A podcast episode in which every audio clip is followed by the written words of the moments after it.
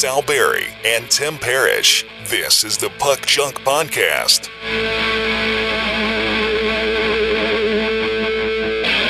Hello and welcome to the Puck Junk Hockey Podcast. I'm Sal Berry. Along with me is Tim Parrish, and today we are going to continue our multi-part series looking back at the 1990-91 hockey season of collecting hockey cards. As you all probably remember from the last episode, uh, we mentioned that that was the year that hockey cards exploded. First, you only had two companies making cards, and in this year you had three more companies making cards for a total of seven sets that year. So it was a pretty big year for sets.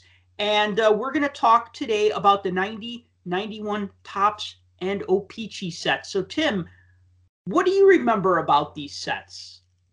Well, other than picking up a few here and there on previous years, this was the first year that I was like full bore into hockey. And so Topps was a uh, very large portion of my accumulation that that year, among some of the others. But Topps was a big one. You couldn't really find O-Pee-Chee where I was. O-Pee-Chee Premier you eventually could find, but not regular O-Pee-Chee. Uh, so Topps was pretty much pretty much it at that point. So, what made um, the Topps set significant that year in 1991? A couple of things. First, uh, the set doubled in size. So, the prior couple of years, like uh, 87, 88, 88, 89, 89, 90, the Topps set was 198 cards. This year it doubled to 396 cards, which around that time, that was what they were giving their football sets. I remember the football, the Topps football sets were 396 cards. And then in 1990, the hockey set was 396 cards. O-Pee-Chee, on the other hand, so uh, their set the prior year was 330 cards, and then it went up to 528 cards. So they were both pretty big sets. And until Pro Set Series 2 and um, the Upper Deck High Number Series came out, O-Pee-Chee was the biggest set at 528 cards. Up to I that liked, point, that was their biggest set ever, right? wasn't it? Yes. Yeah. Yeah. That was their biggest never, set ever. I was gonna say, even though they always or usually always had more than Topps did, they was it was never that many. No, and so that's kind of interesting because like O-Pee-Chee, I mean, you remember for like, there's that 10 year run from like the mid 70s to the mid 80s when they their sets were 396 cards, and then and then they started cutting that back to 264 cards, and in 89 90 for some reason they did 330 cards, which is just a really weird amount of cards to do. But you know, I get it. They're figuring like this many per sheet, and you know, you can do like multiples of 132 or multiples of 66. Actually, that's something that I liked about the 9091 Topps set was that uh, at 396 cards, you had three sheets that printed pretty evenly. If you've tried to complete the sets in the prior years, there were single prints and double prints. And even in some years, like 84, 85, and 85, 86, they were ridiculous where you had some cards that were double printed and some cards that were single printed. And certain cards are really hard to come by or harder to come by. Not impossible but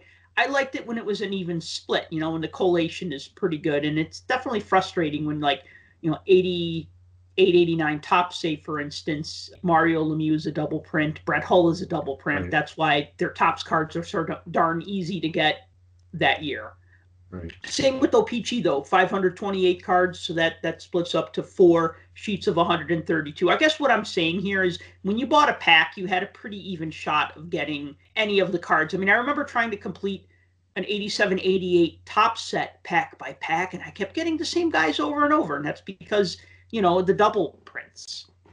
Right. Yeah, the sing- single versus double printing that's always a a pain from a set building standpoint because even if you well i mean being younger at the time you weren't really buying a box but you figure over time the number of packs that you bought you probably bought three or four boxes you know over and over again over time and just the sheer amount of doubles there's just piles and piles and piles yeah like so like 88 89 Topps i bought that as a full set 89 90 Topps i went to the the card shop and i bought a full box and I got a set that way because you buy a full box, you're gonna you're gonna get a set of 198 cards. 87, 88 my card shop was selling them for like a dollar a pack, then a dollar twenty-five, then a dollar fifty. So I mean, I really had to think: Do I want to buy a pack of these and try to, you know, try to finish that set? And it, it, yeah, if I had the money to buy a box, I mean, a box probably would have cost me like 40 $45 at the time, and I didn't have that kind of money in 1989 or 1990 to try to finish an 87 set. But yeah, you're absolutely right. So just to give a little bit of just the the pricing on these, because uh, I like to throw this out because it's always fun just to think back to what cards cost. So a pack of Topps was 50 cents for 14 cards, one glossy insert, and one stick of gum. There were also cello packs that were 99 cents for 31 cards and one glossy insert and no gum. There was a total of 396 cards to collect, plus 21 team scoring leaders and then also 16 box bottom cards. On the flip side, with O-Pee-Chee, a pack of cards was 45 cents for seven cards, and then one Red Army insert, more on those later, and one stick of gum. And then um, also there were 528 cards, as, as we mentioned before, and 22 Red Army inserts, and then also 16 box bottom cards. And oh, by, by the way, really quick, if you did buy a box of Topps back in 1991, the 36 packs would yield you 504 cards. So you probably were going to build a set out of that. Out of 396 cards and 21 inserts, you'd get 504 cards and 36 inserts. So your odds were pretty good at building a set. And I do believe I did put together a few sets hand collated a few sets. I remember putting it in pages and watching hockey, so I, I know I did build that set.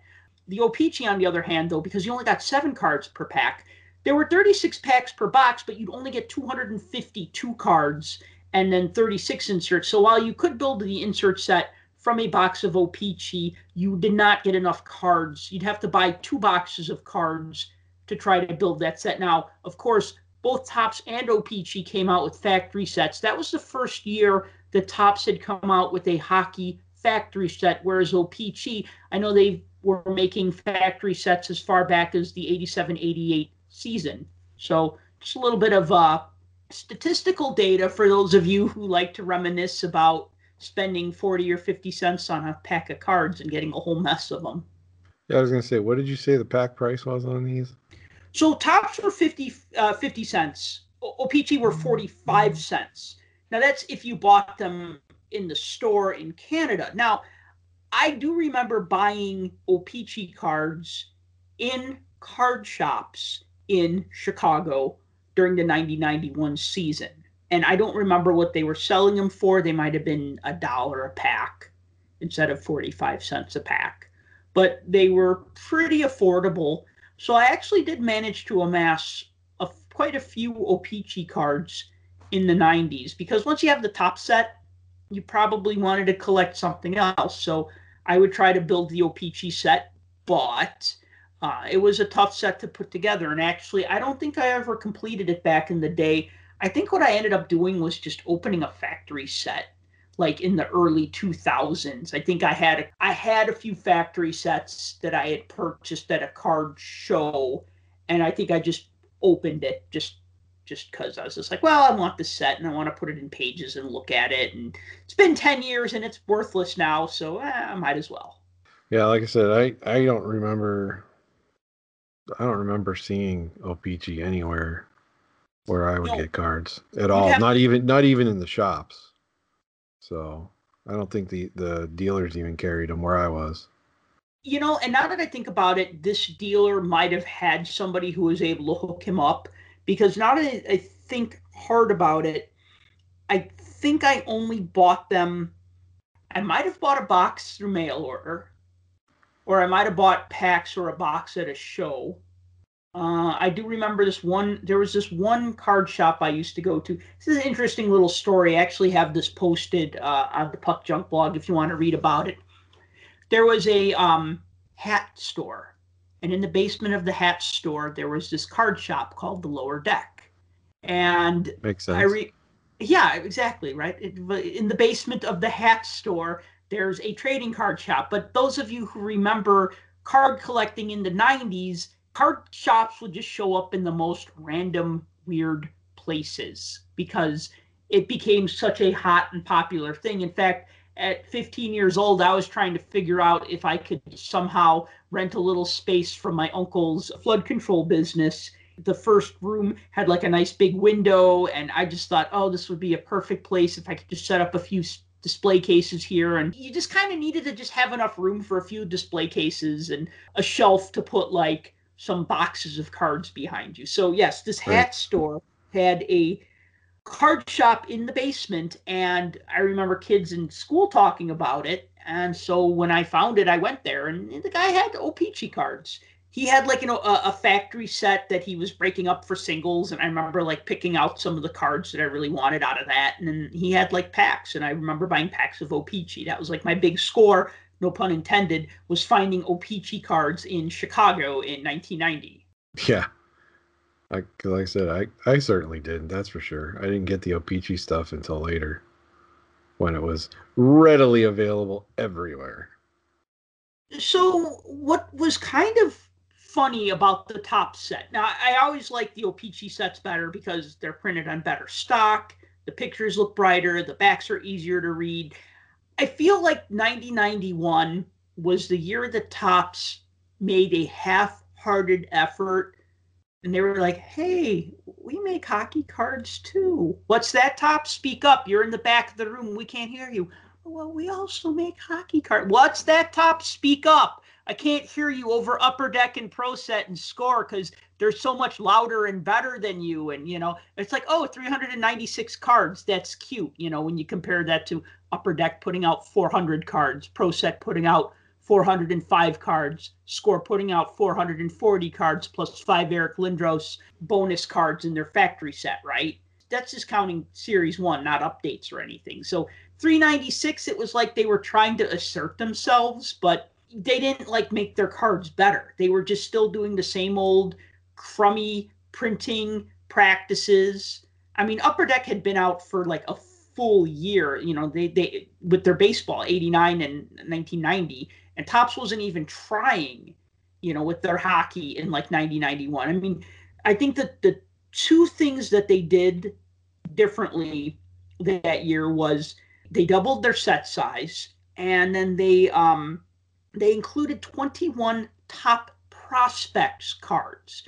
For Topps it was a big deal because Topps would only really put you on a hockey card if you had established yourself like you know, if you had a really good rookie season, you would be in the set the next year. If you were a draft pick with no games, they wouldn't put you in the set. Guys like Rick Tocchet needed to play two or three seasons before they appeared on a Topps card. I mean, Mark Messier didn't appear on any Topps cards until 84, 85. He had an all star card. And in like 86, 87, he's in that set. But like, you know, it's just funny.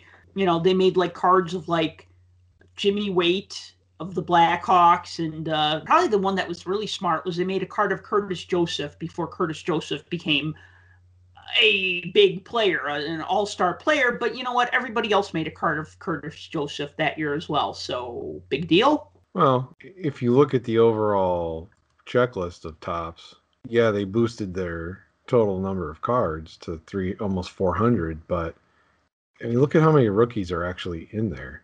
It's about, it's almost like it's like 20 I don't know what that number would be. 23%, 24% of the set. I think there's 91 rookies in there.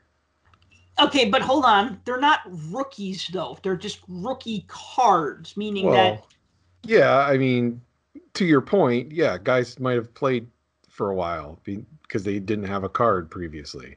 Right. Or, you put somebody like Dave Reed in there who didn't have a card for like 10 years and then now he's on okay, now he's has cards in all the set. Okay, you know, I mean, sure, you have Jeremy Roenick and and and Jim Hrivnak. I'm just looking at the um the you know. If if we're talking about the definition of a rookie card, yes, there's there's over 90. I think there's 91. 91, something like that. 91, yeah. and then O-Pee-Chee has 169, I believe. Yeah. But that we'll talk about that set. That that set had a really unique circumstance. But yeah, you're right. It, it does so Topps so, has so uh, almost a third about, of the set is a, are rookie cards. Yeah, i.e., guys who just never had cards before. You know, so okay, great. I mean, they weren't rookies or even second year players. They were just guys who played a long ass time who finally got a card because Topps said, you know what? We're not going to just keep including the same, you know, 200 guys over and over. But that's the thing. And, you have to you expand your checklist to almost double. You know, you got almost 400 cards. Okay, well, there weren't 700 guys in the league then, right? Because there weren't as many teams. So Right. You're looking at 500 maybe. I was gonna say so 90 91 there would have been one two three four five six six seven less teams than there are now 21 Eight. versus 31. oh 10 less teams then Yeah. yeah so 10 less teams so i mean yeah so it's like you went from okay i'm gonna select and choose the best 100 200 guys to i'm gonna have to include a checklist of almost every rostered player there is. Mhm. so i mean look at O-Pee-Chee and the- the number of O-Pee-Chee cards there are i mean you're basically including everyone Yeah, so what O-Pee-Chee did was kind of interesting. Actually, let me just say this about the Topps set really quick. This was the first year that they didn't do the stickers. Well, because they were doing like the stickers, what, 86, 87, 87, 88, 88, 89, 89, 90. They did the um the all-star stickers. Uh, actually, they did them in 85, 86 as well. 85, 86, 86, 87, 87, 88. So for five years, they did the all-star helmet stickers where you had like the first 12 were like first team all star, second team all star. And then like the last 21 were team logos and then like numbers and like pucks and the, the helmet numbers yeah, and going into the, the whole numerology thing, because Topps does their 132 card sheets, right? So when you have 12 All Stars and 21 teams, that's 33. You could fit 33 stickers on a 132 card sheet four times, so you get a nice even distribution of the stickers. You know what I mean? That's just kind of how they did things. You know what I mean? They just, it always Right. seems to work that way. I mean, you look at any old set, it was like 66 cards or 132 cards or 198 cards, and you'd have like double prints or whatever. But I mean, there's exceptions to that, and and I don't know how they would have done something a little like weirder, like with the Red Army inserts in OPC, you had 22. Okay, whatever. I don't know how they. Well, 22, 44, 66. Yeah, okay. 66, 132. There you go. Yeah it's always a number divisible by the number that can fit on the sheet so Right, or or spread across between two sheets evenly for like inserts. But they did team scoring leader cards that year. Topps did. I didn't like that. I liked the stickers. I understand why they did the team scoring leaders. It was because they were trying to make the set a little bit more like football. And with football, they would do the thousand yard club cards that were like glossy. right And so that's kind of what they were trying to go for. And I guess it's okay. I would have liked it if they made the team scoring leaders just like in the set itself and then kept the helmet stickers. But I- don't know. I mean, uh, Yeah, but see, if they wouldn't have made this set, we today would not have the little fire emoji that people use in text yeah, that's true. I because mean, Topps invented it with the 8990 team scoring leaders from this 9091 Topps set. yeah, that little flame logo in the corner. Yep. The That- little, that- the little like a flame flying off of the top of it That- there. That's the flame emoji. It is. They were ahead of their time by creating emojis before that was even a word. Yeah. Wow. I mean, what? eh, Looking Topps at is that, innovative. 8990 and then team scoring leaders is in like script font Right. Wow it's like they weren't they were it's like they weren't even trying to be bad and they were like just how The thing with it is, I understand what they were trying to do, but because it's all over the place, it detracts from it. So you got mm-hmm. one font with the name, you got another font with the like position or the team, you got the Topps logo in the corner, then they use two different fonts in the little fire logo on the Yep. side. It's just like it's all over the place. There's no consistency to it. Now they kept the picture, you know, it's mostly photo, so you do get a, a decent action shot of the player Mhm. but these also look almost identical to the hat trick heroes from Bowman. yeah So it's like you want to separate yourself out from the pack, and that that's not how you do it. see they could have done the uh like the team cards. So the other thing that Topps did this year, and this of course carried over to O-Pee-Chee because the first 396 cards, you know, as you know, are identical from set to set. But on the team cards, they basically did their um, final standings, their power play records, and their shorthanded records on the backs of the cards. And it's like, okay, that's fine and good, I guess. I, I never like I think a record is cool. Like, you know, they had this many wins, this many losses, this many ties, that's fine. But like when I see a team card like this, I kind of want it to be like the scoring leader.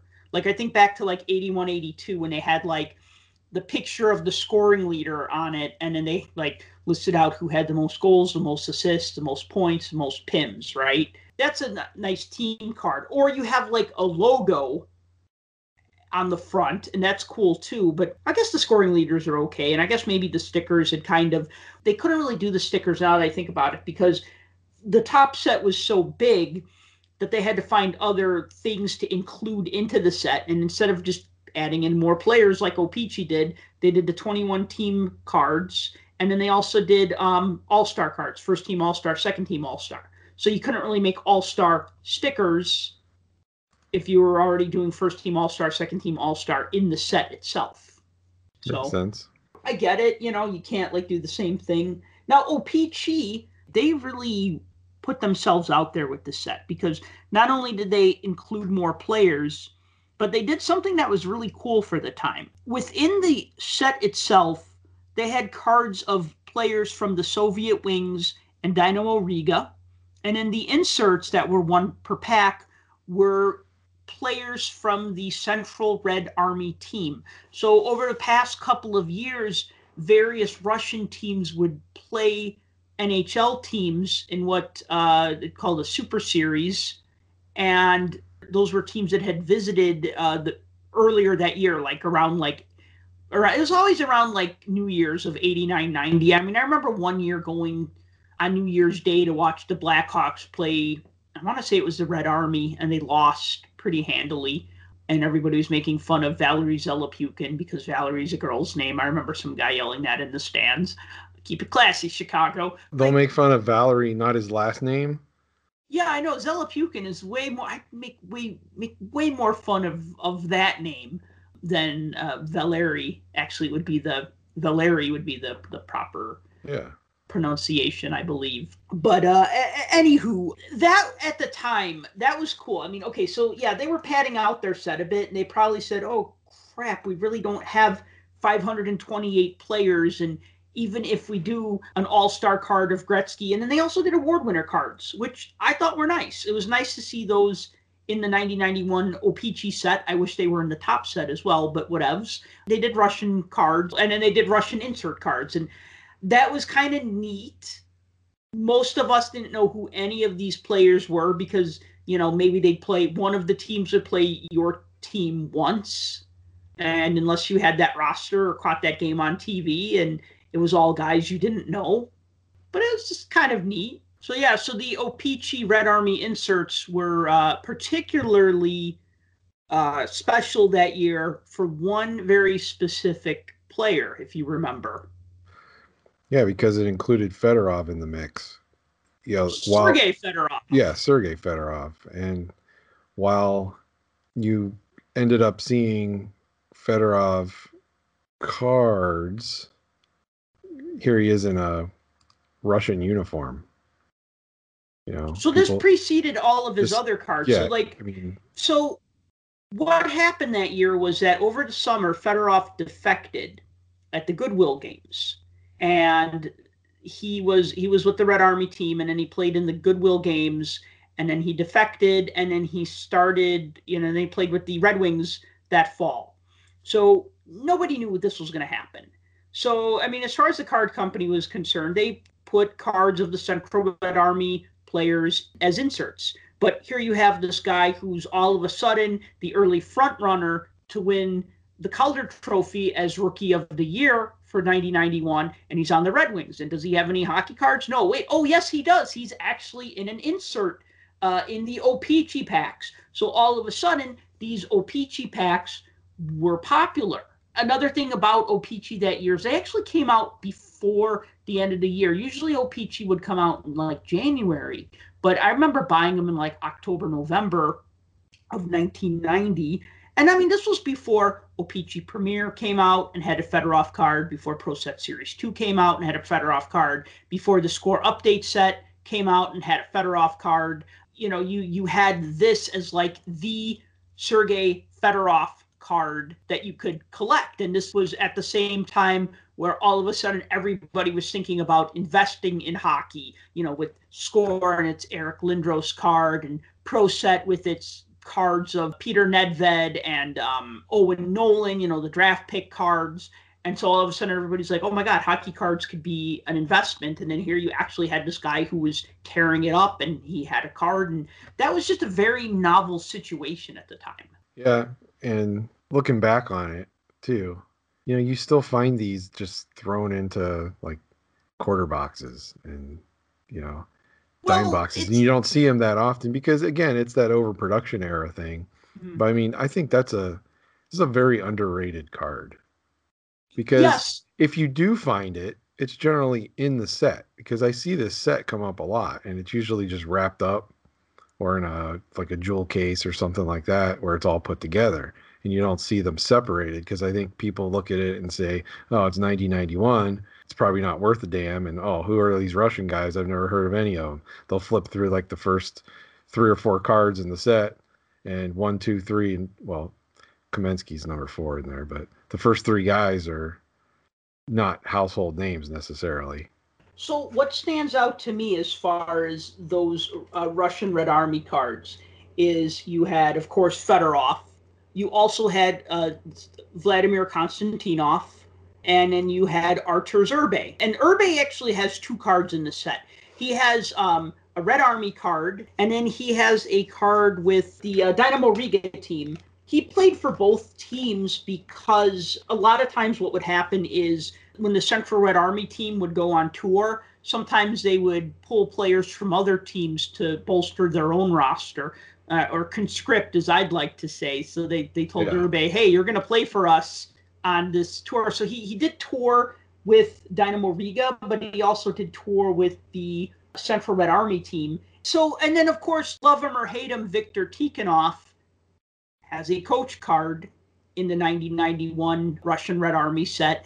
And the guy was a dictator, and the guy made playing hockey miserable for his players Oh yeah, but they won a, a lot of awards, a lot of gold medals, a lot of championships and Olympic golds and world championship golds. And I'm not saying that that makes him a good person or that the ends justifies the means. I'm just saying, love him or hate him, he's a legendary coach. And so I think he's it's just interesting to point that out. I'm not saying like, oh, you must have this card in your collection. Although if you collect like important hockey people, he's an important hockey person, even though he wasn't really a, a nice hockey person. yeah. I was just checking while we were talking here about that Fedorov card just to give a little, little more perspective on it. hmm PSA's population report. They have a little over 500 of them that have been graded, hmm and 162 tens out of that mix. Yep. So the vast majority of them are nines, which is interesting.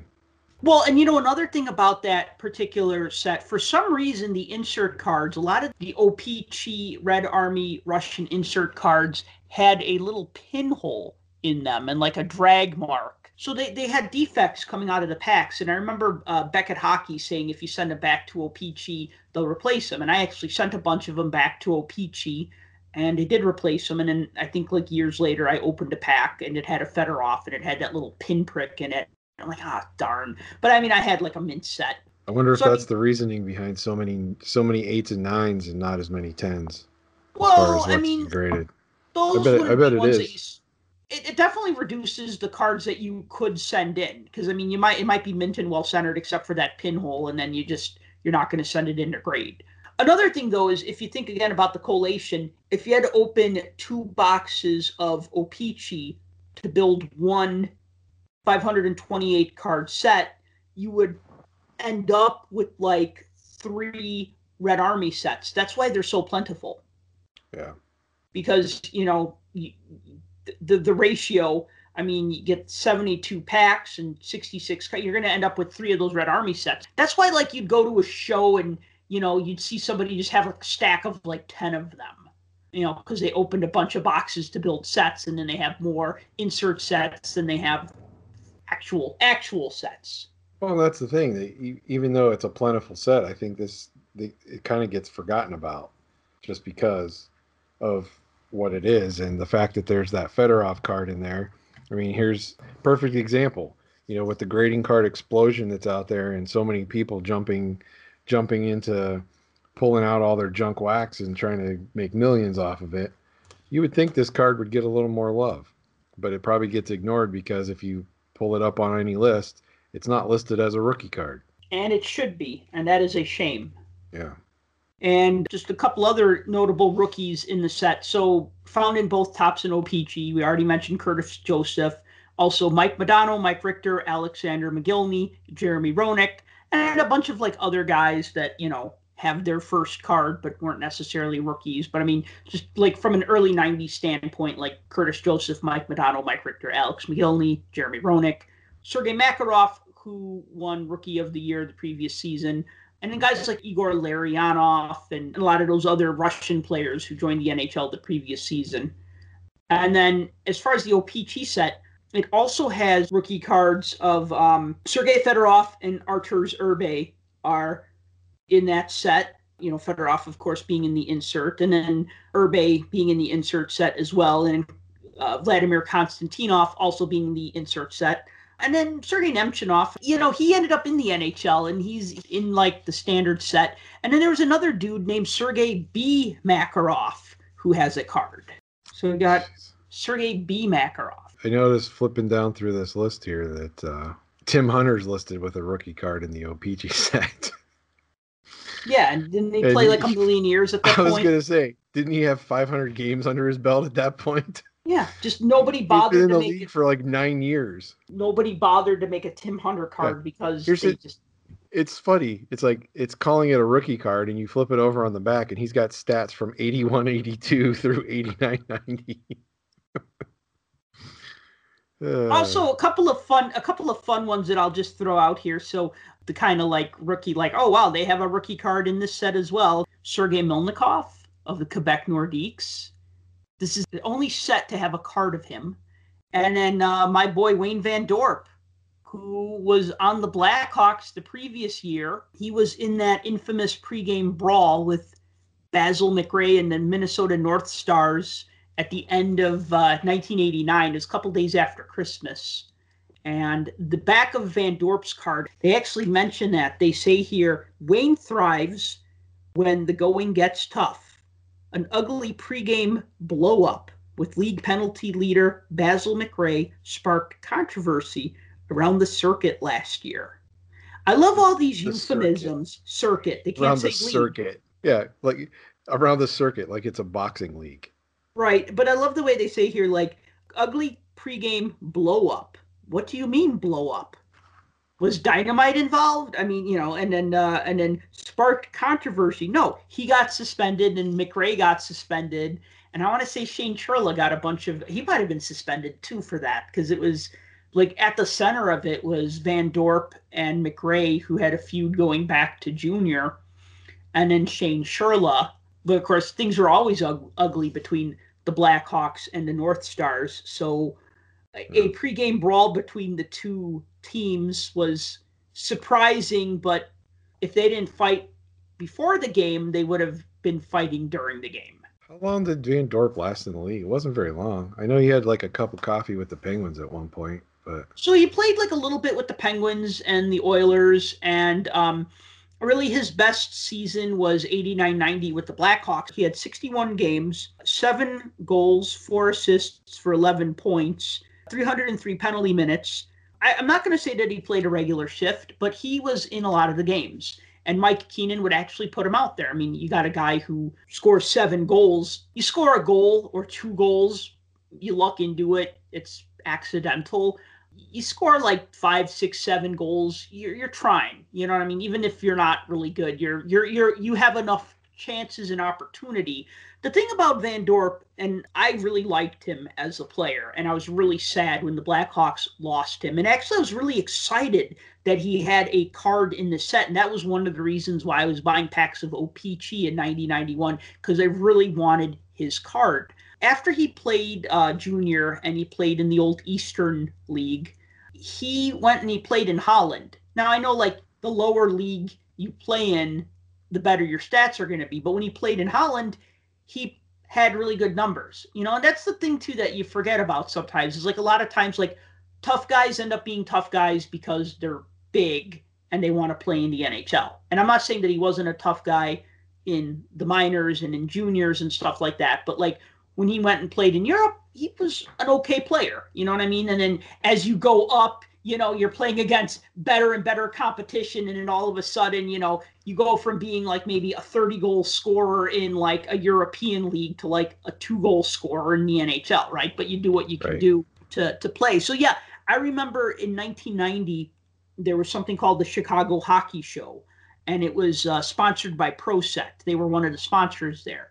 And i remember a dealer he had like uncut sheets of the 9091 O-Pee-Chee set. It had not come out yet and it was framed and he had it hanging on the wall behind him. And I said, What is that? He goes, Oh, that's the O-Pee-Chee set. It's not out yet. I go, How did you get that? He's like, Oh, well, I've been doing business with O-Pee-Chee for years. So they sent me an uncut set of the cards. And I'm looking at this, like, I am like examining this sheet of cards or these sheets of cards, three or four. It had to be four sheets, 528 cards, because I mean, it was just like seeing all the cards at once and I remember seeing uh, an Alain Chevrier card, and he's with the Pittsburgh Penguins. And I was like, oh my God, they're making a card of Chevrier as a Penguin. And I was just so flipping excited. And I keep looking in and I see that there's a card of Wayne Van Dorp. And I'm like, oh my God, this is awesome. Like, and then, you know, of course, neither Chevrier nor Van Dorp were in the Topps set. They were only in the O-Pee-Chee set. So that gave me more incentive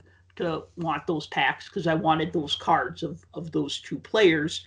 Of course, um, Chevrier appeared in the Pro Set set, and it was the same exact photo on his card. But kind of fun that uh, a player that I had liked so much, it's the only card he had, uh, Wayne Van Dorp. How many hockey hobby podcasts will you listen to where you heard this much talk about Alain Chevrier and Wayne Van Dorp? Oh, I haven't even started about I'm, Chevrier, but I'm going to go with for... zero, zero percent of them.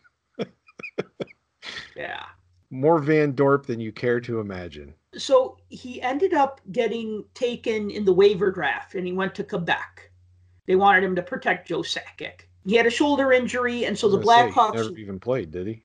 He did, but he did? the thing is, is that he had a shoulder injury, so they took him off the protected list. They used to have this thing called the waiver draft, where you could protect 18 skaters and two goalies. And the idea was to try to keep teams from hoarding talent. Like, well, we're going to have all 30 of these guys on our team, but we're not going to play, you know, six or seven of them because we just don't want you to have them. We don't want you to have this player, but we're not going to use them either. So the idea was to like let some of those bubble players go to a team where they would play. The problem is, is that it was always the same guys. A lot of times it was like third string goalies, it was enforcers, it was guys that like maybe would have benefited from sticking around with their original club, but they would just bounce from team to team. So Van Dorp ends up with the Nordiques. I end up with this Van Dorp card, and I can't get it signed at the skate with the Hawks because he's no longer on the team. So I was like bummed about that. And then he was in Quebec. I never wrote to any players in Canada because I didn't have any return postage because I didn't know how to get Canadian stamps back in 1990. You still can't. E- no, you really can't. You need to have a friend send them to you, and that's what I ended up doing in the internet age. But before then, no. Yeah. It was kind of sucky. Like I did actually send a card to Chevrier. He went to the Red Wings, and then I, I wrote to him right away, and then I got my cards back like four years later because he had bounced around the league and he went back to the minors and stuff. So he, he eventually answered all his fan mail, but it just took a long time. Yeah. Yeah, and then a couple other fun little tidbits that I'll just throw out here. The first three cards in the set are really cool. They are tribute cards to Wayne Gretzky becoming the all time leading scorer.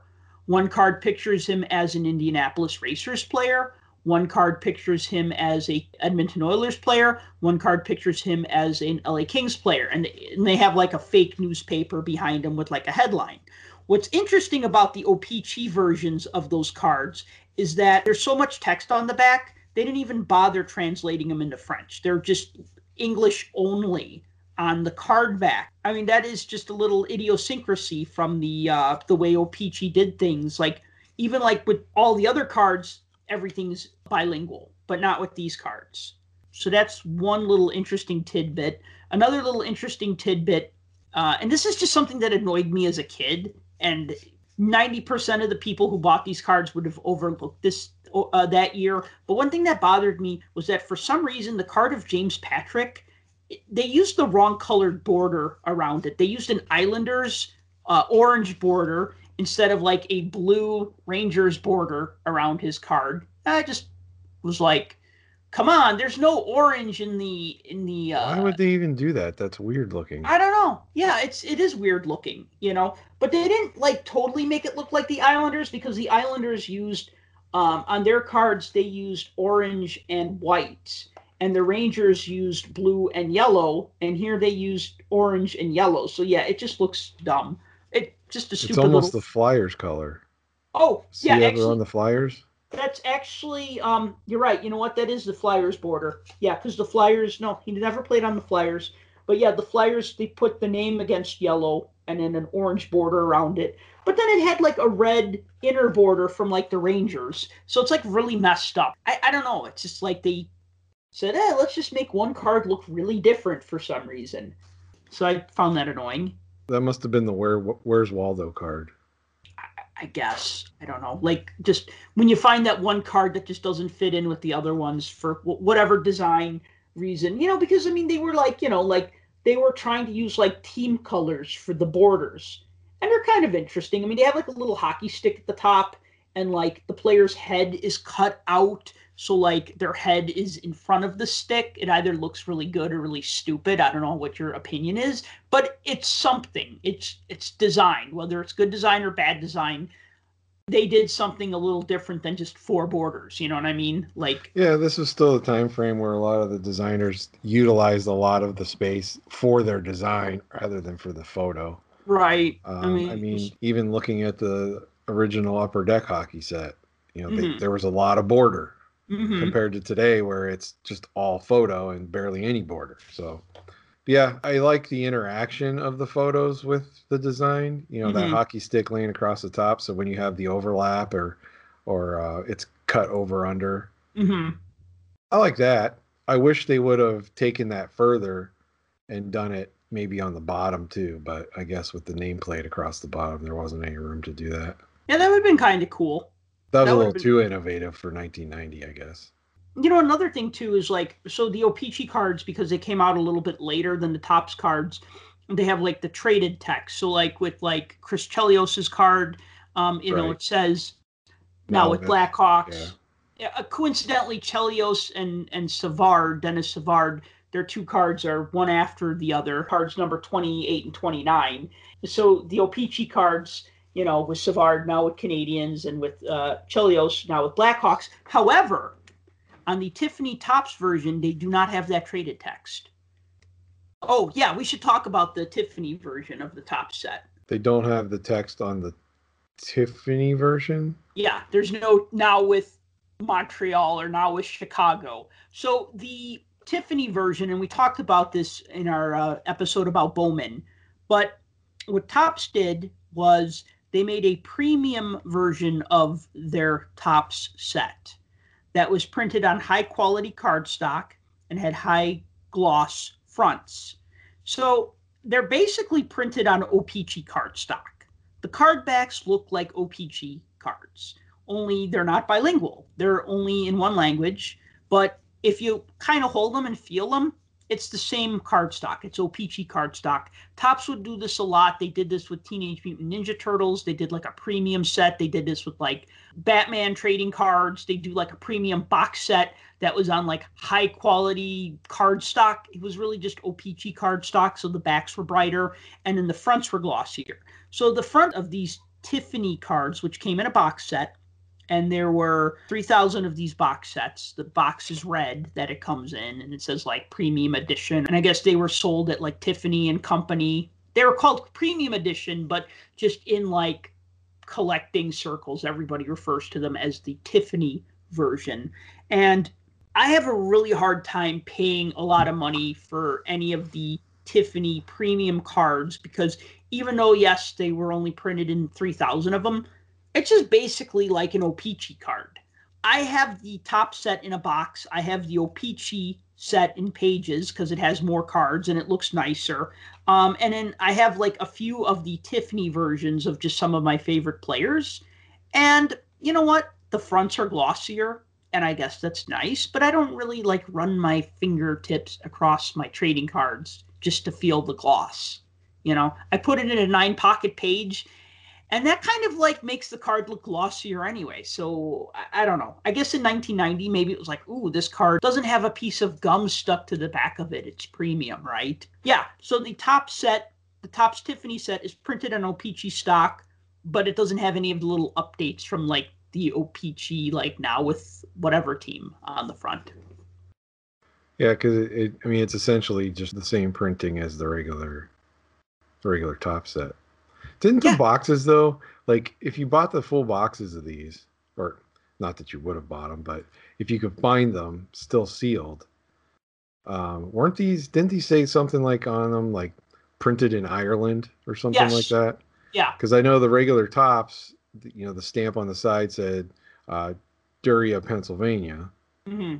but I thought the Tiffany ones were like said printed in Ireland or something. I believe so. I know like the premium Ninja Turtles card sets that I bought on eBay a couple years ago just because I was feeling nostalgic for Ninja Turtles. They said on the box printed in Ireland. Yeah. I you thought know? that was like the thing about the Tiffany sets is they were you know, they were truly premium because they weren't from the United States. They were imported in small quantities from Ireland. Just wanted to throw that out there. Oh, and then of course the Topps set was sold boxed, and the Tiffany set was also sold boxed. And the boxed Tiffany set also had premium versions of the glossy scoring leader cards. Now, they look the same, but the gloss is definitely stronger on the, the Tiffany one. And then on the back, the card is like a different color. It's more of a green than a blue and that's again because they were printing it on like a brighter cardstock. But I can't really tell too much of a difference between the two. I mean, I know that they're different because I have, you know, I know which one is which. And like I said, the Tiffany one is a little bit more green on the back. But I guess what I'm saying is that other than if you just say, oh, this is ra- the rare version and I want the rare version, hey, that's great. God bless. Go for it. Right. Like, and let me just throw out a for instance here for you a Wayne Gretzky card card number 120 from the Tiffany version. It's graded PSA 10. It sold at an eBay auction for $695 Canadian, which is 541 US. So a Tiffany version of the Gretzky card that was graded PSA 10. No reason to believe why they shouldn't be all graded PSA 10 because they came right from a box. They all tend to be mint and well centered with sharp corners because that was the whole idea of the premium set was that it, it wasn't being cut apart with like a dull razor blade and then yeah. you know thrown with like gum on top of it and then sealed with like all that wax that they would use to like seal the pack and it would always ruin one of the cards yeah they weren't using a hacksaw to cut through it so there is some value in the tiffany versions and like you know, the common players, you might, you know, a couple bucks each. And then the guys like the Gretzky's and Lemieux, you know, you're looking at like 10 or $20, depending on who's selling it. If it's graded or not graded, if it's graded, it's going to go for more. You know, another thing about Topps that year is that I remember that uh, I got really fed up. I bought so much Topps and Bowman that year. I got really fed up with Topps uh, with, with every every pack having one card that got ruined by wax. So I remember I boxed them up and I sent them back to Topps and with the letter, and I just said, "Look, I'm buying these cards, and one out of every 14 cards is ruined by wax. That sucks." They sent me back unopened packs, and for to replace my Topps cards, they sent me back the cello packs, which were not sealed with wax. on the wrapper, and I thought that was a nice touch. That was also the last time they did anything for customer service. So, Really, Yeah, so you lucked out. Pretty Yeah. much. They haven't done a thing for customer service since. So No. Well, I'm still waiting to hear back. just just ask Twitter. money. You'll find that out. Yeah. By the way, so this was the last year that Topps used the cart, the lousy card stock, because the next year for 91-92 they were using the OPC card stock, which is a nice bright white card stock. Oh, this was the last year they did the box bottom cards. We should talk about those too. Yes. So Yeah. normally they would do the they would do the playoff scoring leaders as the box bottom cards. They did something different this year where they did like leading scorers, leading defenseman scorers, top goalies, and rookie leaders, and they did one for each division. So you had four divisions, you had four different categories, you had a total of sixteen cards. So that's what they did with the box bottom cards that year. They didn't they didn't mess around with playoff scoring leaders that year. Yeah, and they're still typical box bottom, so they have the four panel um, on the bottom. I think they're um, are they numbered or are they lettered? They're lettered. They're right? lettered. Yeah, they're lettered. You know, you find these two different ways. You find people that either kept the box whole, or you find the full panels cut out, or you find them trimmed up and they're individual cards. I mean, I think they're collectible in whatever, whichever way you want to slice them. Um, me personally, I like them as a full panel, just because I like the way they're displayed, and you, it's kind of a talking point to be like, oh, what is this panel thing? Oh, it's a bottom of a box, and you, know, there's a little more to it than that. So Mhm. I think most of the box bottom cards that I have are full panels. Um, now, if it was like individual players and stuff, or my team, I would collect the individual cards as well. But for the most part, I would go after the box bottoms as they were. But one interesting thing about this, and uh, they advertised the configuration and the the checklist per se for these on the side of the box, and they said collect all of your box bottom panels and they're going to be like this. Set one is these set two is these set three is these. Well none of them when they actually printed them they didn't match what the checklist said. All the players are there but they're scrambled they're not in the order that they say so whereas they're listed in i believe division order on the checklist Mhm. they're broken out one of each from each division So, like a, a leading defenseman from the Norris division, a leading goalie from the Smythe division, a leading scorer from the Adams division, and a lo- leading rookie from the uh, Patrick division, or, or something like that. Like they tried Yeah. to make it so that, yeah, because originally they were going to put all the Smythe division guys together and all the Norris division guys together and all the, um, you know, which would have been kind of cool, but I guess it doesn't really matter. I mean, I think the idea is is they were trying to make it so that you'd want all of them because if you were in say Pittsburgh and you got the panel that had uh, Lemieux, Mario Lemieux, and Paul Coffey, you'd be like, all right, I'm done. Right.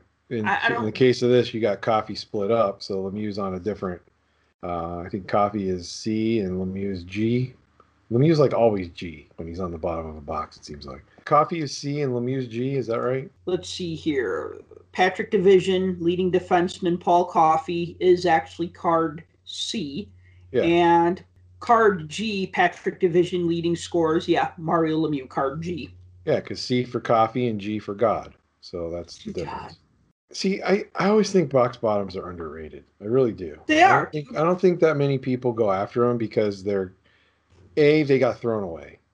I mean, let's just face it. A lot of people threw those away because it's garbage. It's an empty box. What are you gonna do with an empty box? You're gonna throw it away. So you did. The people that did keep them, these are a pain to keep because you think back then they didn't really have all of the different page protectors and things like that that they do now to put things in. They didn't have the top loaders that fit these perfectly, like a five by what are they five by Five by six, five seven. by seven. They didn't Yeah. have that kind of stuff back then. So it's only been in more modern era that they've come out with that kind of stuff. So, you know, if you were going to store these somewhere and, and keep them nice, you had to put them in like a full sheet page protector or something of that nature. And who has that? What kid has that? None of them. So, what's the next best thing to do? All right, let's cut them up. So, what do you do? You grab a pair of scissors and you start cutting along the dotted lines. Well, they're not going to be straight. It's going to be all hacked up and everything else. So, box bottoms fascinate me because they're very condition sensitive. Because think about it, the other thing, they're on the bottom of the box, right? So Mm-hmm. you're shipping these and you're packaging these and you're sending these to different places and you're displaying them on the shelf and throwing them on a table and doing everything else. You're setting the box down. Well, what's it sitting on? It's sitting on the bottom. So the pictures get all scraped up and hacked up and everything else. So finding these in good condition, it's rough. You know, A, you got to have somebody that cut them nicely and cut them perfectly. And B, you got to have one that's in a box that wasn't beat the heck up. So that's why I think box bottoms get a they, they get a bad rap. I think sometimes people Well, kind of in- ignore them as a in toy collecting, we would refer to that as shelfware, meaning like there's wear on the bottom of the box that's consistent with the, the, the item being put on a shelf, maybe pulled forward on the shelf or pushed back onto the shelf, and some abrasion from that. So you, you had shelfware. You also had to contend with sometimes they'd get bent up, like you know, like the the corner of the box would get smashed in. oh yeah, or- look or- at every one of like the starting lineups I own that are still in the box. All the Mhm. corners are kind of wonky from Right. storing them and trying to keep them in places, and not to mention they were hung on peg hooks when they were in the retail stores. So as far as cutting them apart, I mean, thinking back to like when I got a box of 1985 Topps football cards. Actually, I didn't get the whole box. I bought a couple of packs and the empty box, and I asked the cashier at Walgreens if I could have the empty box because I was buying the last four packs or whatever. She said sure, and I really wanted the Walter Payton card that was on the bottom of the box. I cut them apart with scissors. I know there was Payton and Joe Montana. I don't know who the other two were. I don't even know if I have the other two. But yes, I did cut them apart with scissors. I was 10. I didn't do a great job at it, but you know, at the time I was just so happy to have this Walter Payton card that was a Walter Payton card. And then I remember in like 89 90 when I bought a full box of Topps, I don't remember if I cut those cards apart or if I kept them on the back of the panel. But I do know that that year, that's when I learned about. Um, up until that point, I didn't know what an X-Acto knife was. I, I didn't know. I knew what scissors were. And then I was in an art class, and our teacher was having us use a ruler and an X-Acto knife to cut up magazine pages to make collages. And I'm like, whoa, I can use this ruler and this really sharp blade to cut these cards apart and I could do a really nice job of it because by then I was like 14, 15 and you have a little bit finer motor skills. But I well, some did keep. I did keep some of them uh, intact, but honestly, Tim, I don't remember how I did that. I think I would have probably did like what you said, like use an eight and a half by eleven page, and I probably put a magazine board, and then I probably slid one or two in there because that's what I would do with like the box tops. Is I would take a magazine page, I'd slide in a magazine board, and then I would cut the box front and I'd slide that down, and then that would be like the cover page for my set when I was like putting it in an album. And so yeah, but you're you're absolutely right. There was no now. I mean, now you would just you'd cut it carefully apart and you'd put that in a top loader or in a page, and you'd have a five by seven page or a five by seven top loader. And back in the '90s, you didn't have that. And while we do say um, they're overlooked, I mean, you think about how much like the 85, 86 Mario Lemieux box bottom card with the yellow borders goes for and how bad I want one of those and I Well, think about what they go for now versus what they went for even as early as 10 years ago. They were still ignored. Only Right. only with the resurgence and everything in the hobby have they kind of blown back up and that's the thing. It's criminally underrated these things. I I put them on the same level as like the cards from like the 50s and 60s in any set. Card number 1 and whatever the last card was in the set because they all got rubber banded and those cards are the ones that get damaged.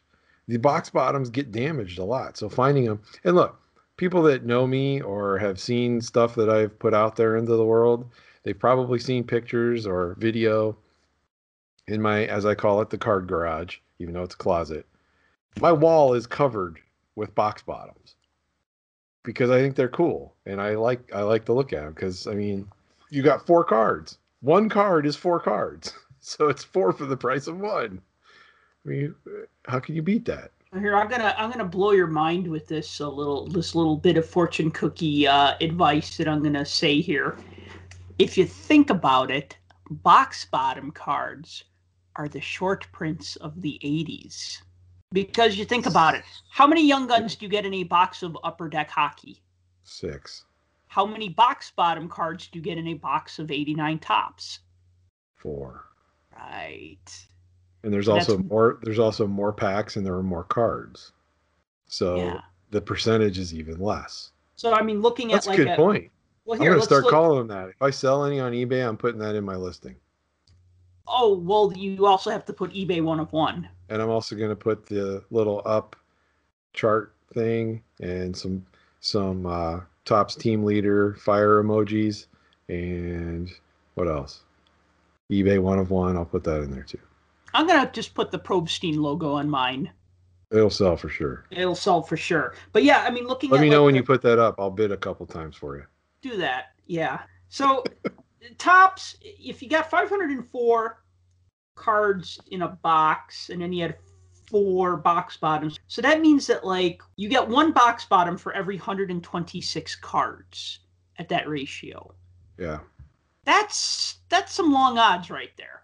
That's it's saying if the box bottoms were mixed in. Unfortunately, though, they made so many of these cards, so damn many Topps cards. I mean, I know now that like everybody's like, oh, junk wax is valuable and stuff, but I'd go to shows and you know you'd still see people trying to get rid of boxes of 90, 91 Topps for like five dollars, and like I'd look at that and I'd go, oh God, why does it have to be 90, 91 Topps? At least if it was 90, 91 OPC, I'd have a chance of getting Sergei Mylnikov or Wayne Van Dorp or I guess Sergei Fedorov. But 90, 91 Topps, it's like uh, the gum is better than OPC gum. And The quantity is still the same, but those five dollar boxes are now fifteen dollars. yeah, Yeah. but there's still just But the quantity is still the same. of them. Yeah, there is a lot out there. I mean, they don't call it the junk wax era or the overproduction era for nothing. Hmm. And we'll we'll get way more into that when we start talking about Pro Set too. I'm sure. Oh yeah, yeah, yeah, yeah. You know, last little factoid I'll throw out about my boy Wayne Van Dorp. Back to Van Dorp. See, more Van Dorp than you can handle. Hey, he The- only appears in this one set. So I we're mean- giving him his due. He actually appears on the side of the factory box or on the back panel of the factory box. They have like a row of cards, and he's one of the cards, which is just funny that like you know like on the front of the box they show mark messier and some random dynamo riga player right and then like on the back panel of the factory set they just pulled like the most random guys. You think like if you were trying to sell like a factory set of like um O-Pee-Chee, you would put Gretzky, Lemieux, Yzerman, Hull, Roenick, Waugh, Bourque, Coffey, right? Like those would be like the guys that you would use to like promote the thing that you're selling, right?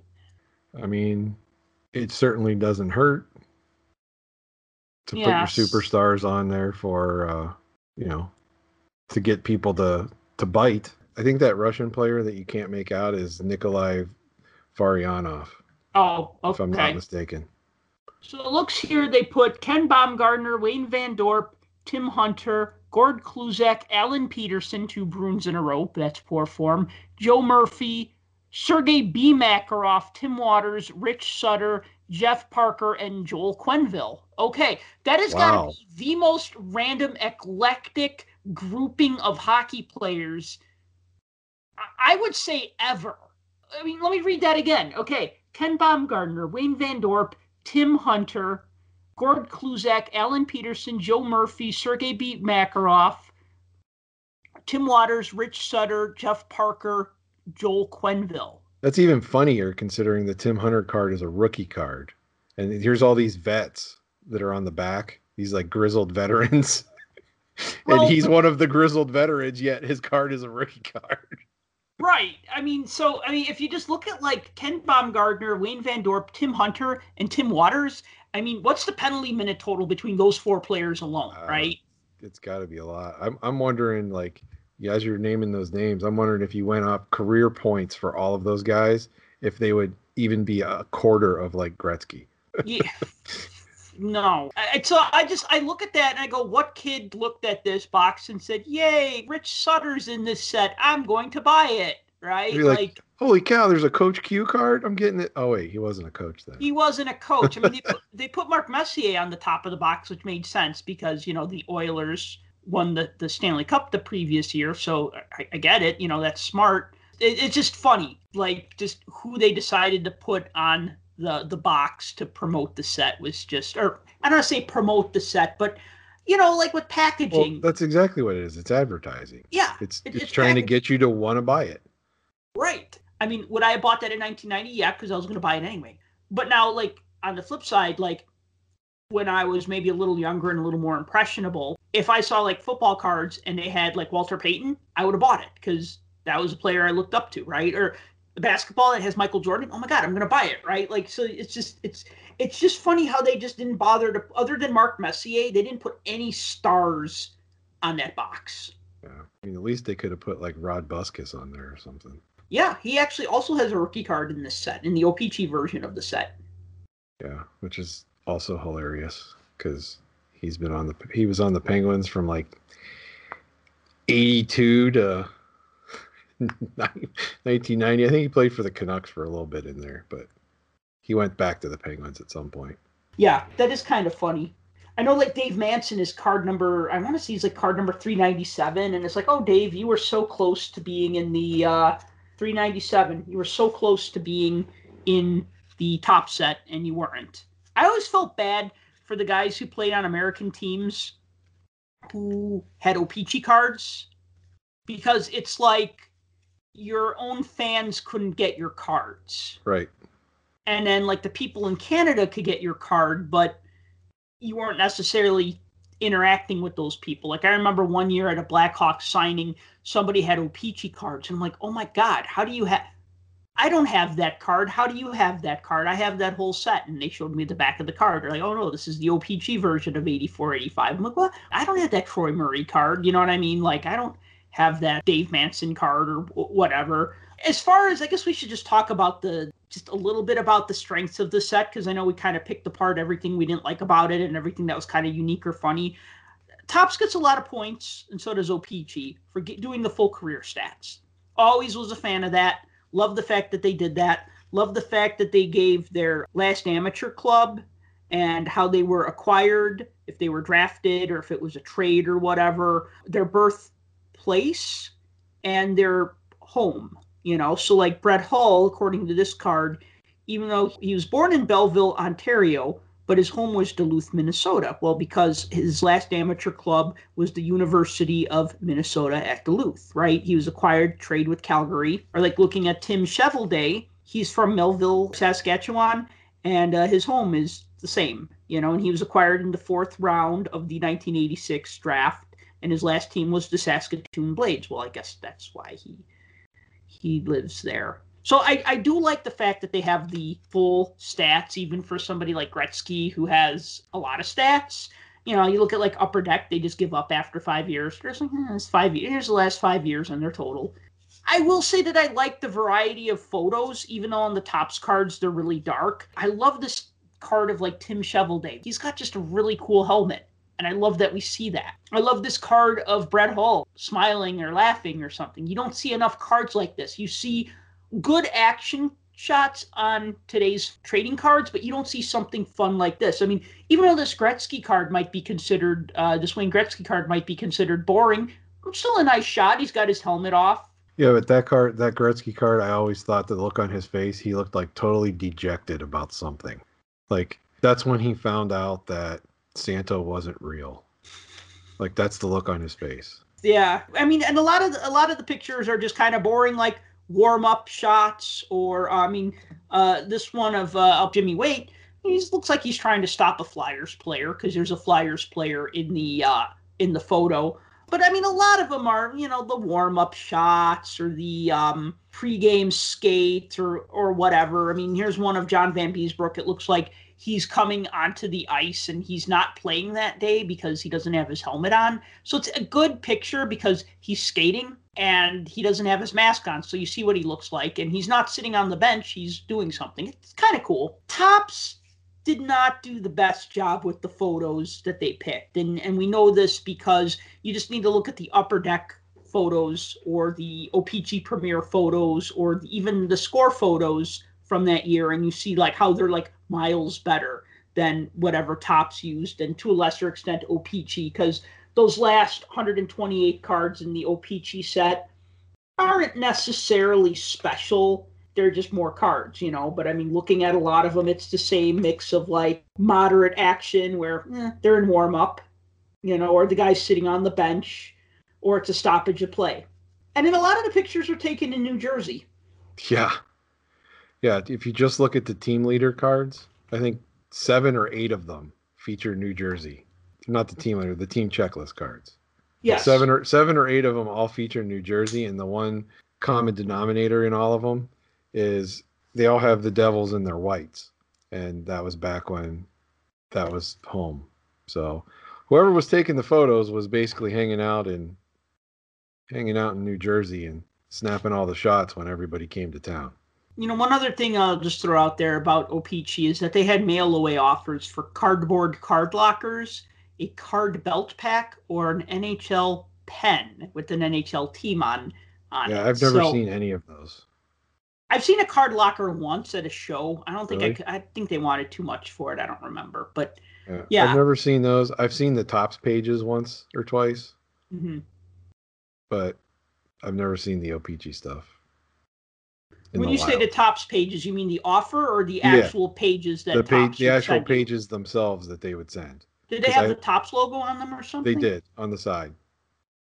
I want to say I ordered some of those in the late '80s. Weren't they? Didn't they have the openings on the side instead of on the top? Yes, and that's why I thought they were the dumbest things ever. Because I had a friend that sent in his wrappers and got them, and they weren't very good weight pages, hmm and they just I don't know. They opened from the side. And it was weird. Yeah, that was before. I mean, you're talking 1990, so yeah. right. When I said before there weren't things to hold your box bottom, sure, but there were normal nine pocket pages. There were penny sleeves. There were top loaders. All of that still existed, but it wasn't like it is now, where you have a few companies making the higher quality stuff. You know, there were tons of companies making all of this stuff to try to compete with the demand. So I mean, you could go to any store and buy nine pocket pages for your trading cards.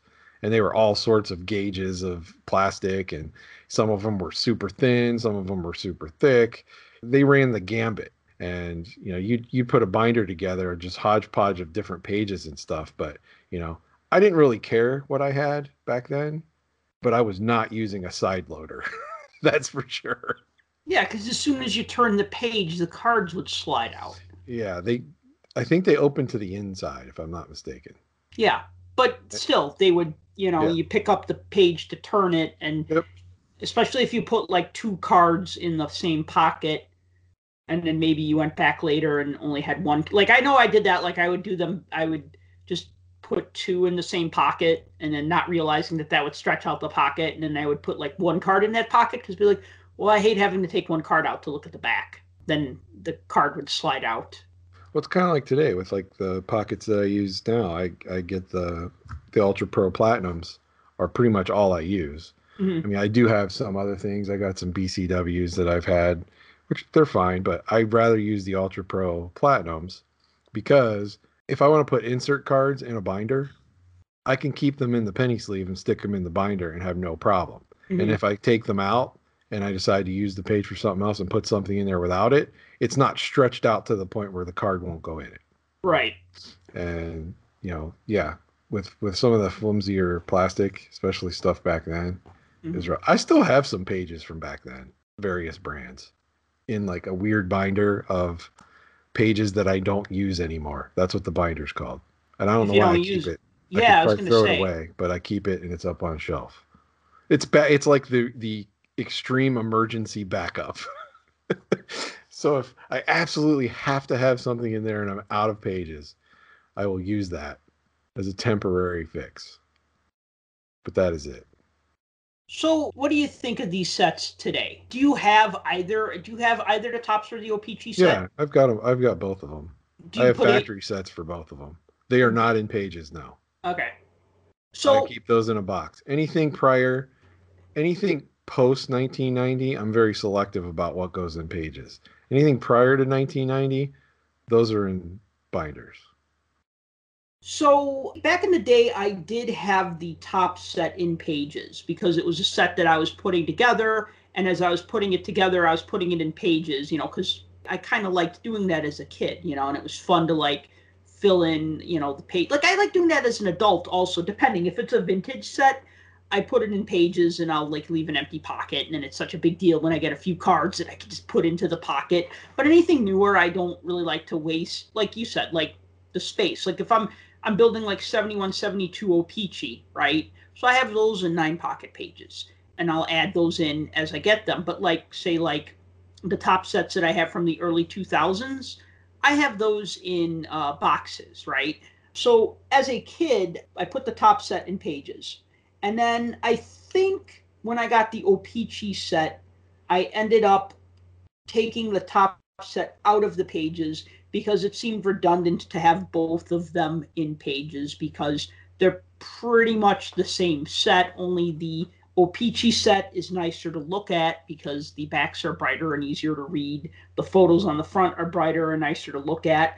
And there's 128 more cards. So basically, what I did was I have like this binder that's a mashup. It's like the O-Pee-Chee set, and then like the O-Pee-Chee box bottoms, and then like the Russian Red Army inserts, and then the Topps inserts, and then the Topps box bottoms, and then wrappers. So it's it's kind of like a mashup of both of those. But I really don't need the same 396 cards also taking up pages on my shelf. Yeah, like I said, I anything 90 forward, I don't know that I ever really did put it in binders from a set standpoint. Even back in the day, Yeah, I can't even think of back in the day because pretty much back then I just used boxes and I Mhm. would put sets individually in boxes. So if it was a smaller set, I'd have the set in the box. And if it was a big box, I'd have all my doubles and stuff in there as well with like something in between to separate them. I hardly have anything from the 90s in a binder. Hardly anything. Maybe a few things here and there, but it's more premium stuff. Like I've got some Leaf sets and some Fleer Metal and Metal Universe and like the 97 totally certified that's in a Mhm. binder. You know, stuff like that. But 90, 91, 92, 93, 94, I don't really have anything bindered. It's all in a box or some type of mass storage. As far as 9091 sets go, I'm really struggling with telling people that they should own these sets. I mean, you should buy what you like, as, as you say, Tim, as we all say. But like, I guess if you wanted to have like a full run of Topps hockey sets, you would need to have this set.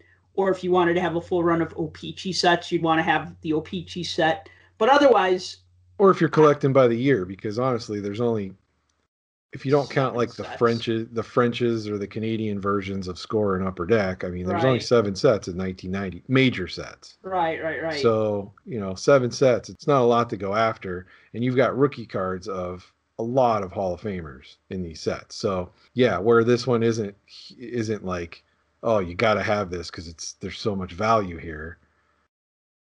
It's still better than Bowman. You got to give it that. Well, the O-Pee-Chee is better than Bowman. I have my Bowman set in pages. I don't have my Topps set in pages, and I have my O-Pee-Chee 9091 O-Pee-Chee set in pages, not the 9091 Topps set, and then the 9091 Bowman I have in pages because it's unique enough, and I do look at it. I I think if you're gonna buy one, you should just get the O-Pee-Chee set because it's just a nicer looking set and it has more cards. And if you're going to do like a full run of O-Pee-Chee sets, then it's one that you would need. Otherwise, you know, I guess it's just really up to you. I mean, if you're going to buy a 9091 set, there's better ones that that are out there. Oh, of course. But I think we would agree on that. The O- trumps Topps when it comes to comparing the two. So if you went with one over the other, definitely go with that. Make sure you get the Soviet cards and uh, the Central Red Army set with the O-Pee-Chee, and then just pick up a Topps team leader set. And then you- there you go. You pretty much Yeah. got it all covered. Yeah, got it all covered. So, anything else before we uh, wrap it up and uh, seal it with wax? No, I think that's it. I mean, if you're looking for something cheap and nostalgic with uh, a lot of Hall of Famers and you know quite a bit of rookies, by all means, grab one of these because you're not going to spend too much on them if you don't have it already. Definitely don't build one. That's for sure. Oh, Ugh, buy buy one full. That would be the moral of this story. But again, like you said, and my motto, collect what you want. Sage words to live by. So, thank you for listening to the Puck Junk Hockey Podcast. Be sure to like and subscribe and tell your friends. And until next time, collect what you like. For more hockey goodness, follow us on Twitter at Puck Junk.